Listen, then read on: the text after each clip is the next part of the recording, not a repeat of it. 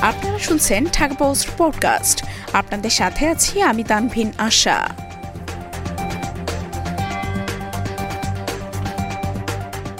নগাঁয় বিস্ফোরক মামলায় বিএনপির নয় নেতা কারাগারে।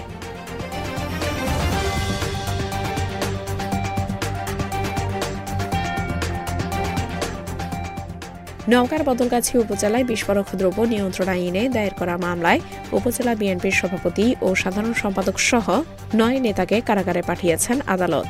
বুধবার দুপুরে নওগাঁ জেলা ও দায়রা জজ মোহাম্মদ আবু শামীম আজাদের আদালতে ওই নয়জন উপস্থিত হয়ে জামিনের জন্য আবেদন করলে বিচারক জামিন আবেদন মঞ্জুর করে তাদের কারাগারে পাঠানোর নির্দেশ দেন। গত বাইশ নভেম্বর সন্ধ্যায় বদলগাছি উপজেলা সদরে আওয়ামী লীগের শোক র্যালিতে ককটেল বিস্ফোরণের অভিযোগে উপজেলা কৃষক লীগের সভাপতি সানাউল হোসেন বাদী হয়ে বিএনপি ও অঙ্গ সংগঠনের আঠারো নেতাকর্মীর নাম উল্লেখ করে এবং অজ্ঞাত একশো পঞ্চাশ জনের বিরুদ্ধে বদলগাছি থানায় মামলা করেন। ওই দিন রাতেই উপজেলার বিভিন্ন স্থানে অভিযান চালিয়ে বিএনপির আট নেতাকর্মীকে গ্রেফতার করে পুলিশ। এরপর থেকে অন্য আসামিরা পলাতক ছিলেন।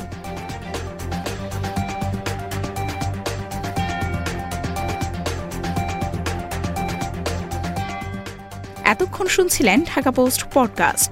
দেশ বিদেশের সর্বশেষ খবর জানতে ভিজিট করুন W W W dot Dhaka post dot com